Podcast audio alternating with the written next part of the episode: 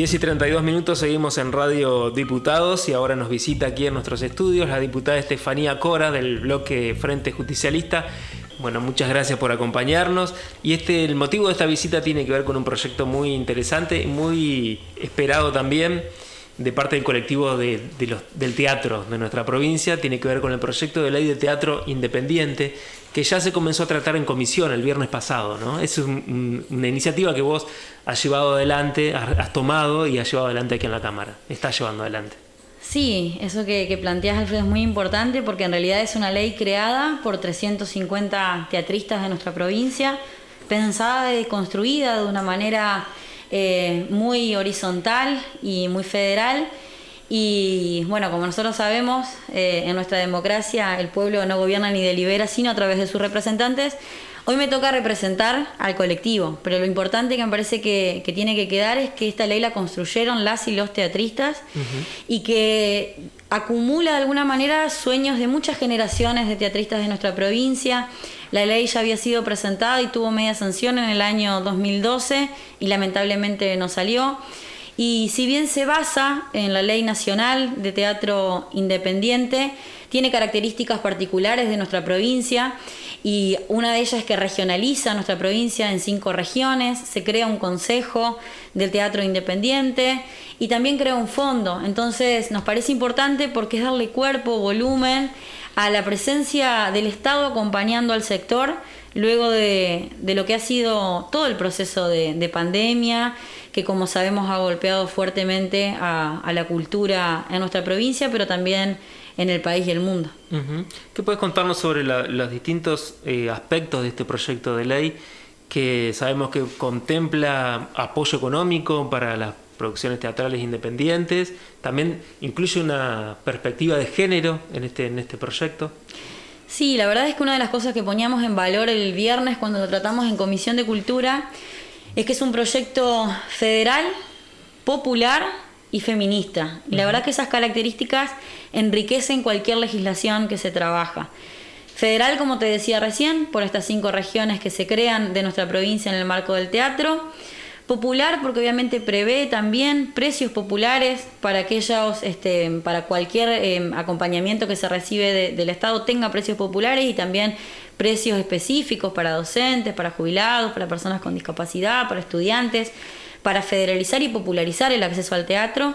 Y también feminista, porque cualquier órgano que se vaya generando desde el teatro, no solamente el consejo, tiene que ser de manera paritaria, los roles se tienen que ir alternando. Y, desde ese lugar nos parece una normativa muy potente porque está a la altura de los tiempos y tiene un fuerte compromiso con la sociedad que queremos construir. Y lo que me, comenta, lo que me planteabas recién respecto del fondo.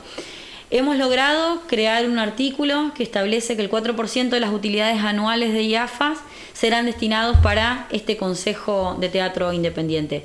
Y lo hemos hecho de una manera escalonada, porque como bien todos sabemos, la, mayor parte de los recursos están puestos en el proceso de, recuperación de, la pandemia.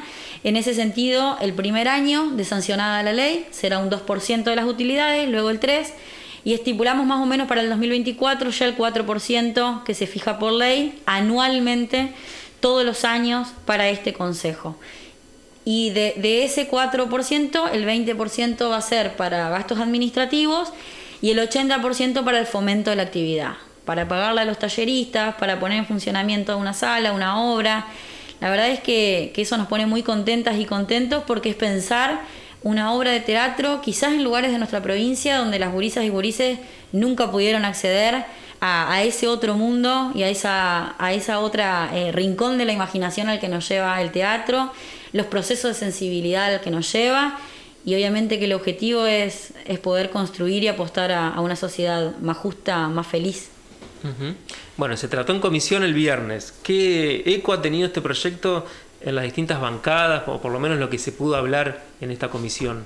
La verdad es que fue muy bien recibido. Eh, diputados de, la bancada de la oposición eh, pusieron en valor también el proyecto, la necesidad y, lamentándonos todos un poco del tiempo que, tendría que haber salido con anterioridad, pero bueno, hoy lo estamos tratando, así que creemos que hay un, muy buen clima, un muy buen consenso, fue bien recibido y obviamente que apostamos a poder tener la media sanción cuanto antes. Eh, como decías, este es un proyecto federal porque creo que está reflejando un poco lo que es las condiciones del teatro independiente, que es la mayor parte del teatro es independiente en nuestra provincia, ¿no? En cada, como decíamos, en cada localidad o en muchas localidades de la provincia hay grupos de teatro, así que están contempladas incluso en este, en este colectivo de, de teatristas autoconvocados que se ha conformado. Ya se conocían, se les llamó la atención a los legisladores encontrarse con esta situación en toda la provincia.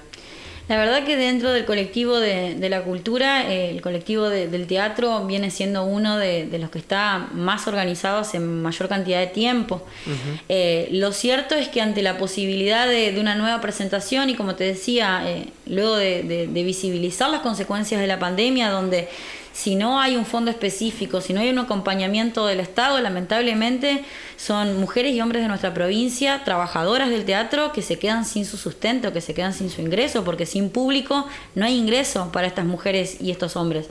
Por tanto, recuperó de alguna manera una potencia de trabajo organizado que termina confluyendo en que en noviembre del año pasado pudimos presentar el proyecto y este año pudimos generar todos los consensos necesarios para hacer el tratamiento en comisión y obviamente tener la media sanción y el objetivo es tener ley y que sea independiente este año. Eh, en cuanto a las, las, salas o los lugares donde se desarrollan digamos, las obras de teatro, ¿el proyecto contempla algo en, ese, en este sentido? Sí, el 80% va a estar destinado como te decía, a talleres, a las salas, pero eso lo va a definir el consejo. Este consejo que te comentaba, que va a tener la representación de un miembro por cada región, más una dirección ejecutiva que va a estar a cargo de una persona designada por la Secretaría de Cultura de la provincia de Entre Ríos, serán quienes lleven adelante los consensos del destino de los fondos. En ese sentido nos parece que, tiene una mirada muy democrática el destino de esos fondos y, muy consensuada. Por tanto, eh, bueno, creemos que, va a tener buenos resultados el proceso. Bueno, Estefanía, te agradecemos muchísimo haberte acercado hasta aquí, hasta, hasta Radio Diputados, y te pediría como, como cierre, digamos, decirle, contar a la audiencia por qué es necesario que Entre Ríos tenga teatro y que tenga teatro independiente. La ley de teatro independiente de alguna manera viene a poner el valor todo, todo un proceso histórico de teatristas en nuestra provincia y entendemos como sociedad después de, y, de como Estado, después de, todo este proceso de pandemia que hemos vivido, poder acompañarlos, acompañar a estas mujeres, a estos hombres, a estos trabajadores del arte, devolverles de alguna manera con esta ley todo lo que han hecho por nosotros y poner en valor fuertemente la perspectiva federal. Son hombres y mujeres que cuentan la historia de Lázaro Blanco, son hombres y mujeres que cuentan las historias de nuestro pueblo, de nuestra idiosincrasia, de nuestra cultura entrerriana, de nuestra cultura del litoral y que sabemos que desde ese lugar, desde el refuerzo esos procesos de identidad, también se construyen sociedades más justas, sociedades más felices. Así que de alguna manera esperamos que no solo todos los diputados y diputadas acompañen la normativa, sino también que haya un acompañamiento como sociedad de reconocer el trabajo de las mujeres y trabajadores del arte en nuestra provincia. Muchas gracias por visitarnos. No, muchas gracias a ustedes. La diputada Estefanía Cora pasaba aquí por Radio Diputados. Radio Diputados.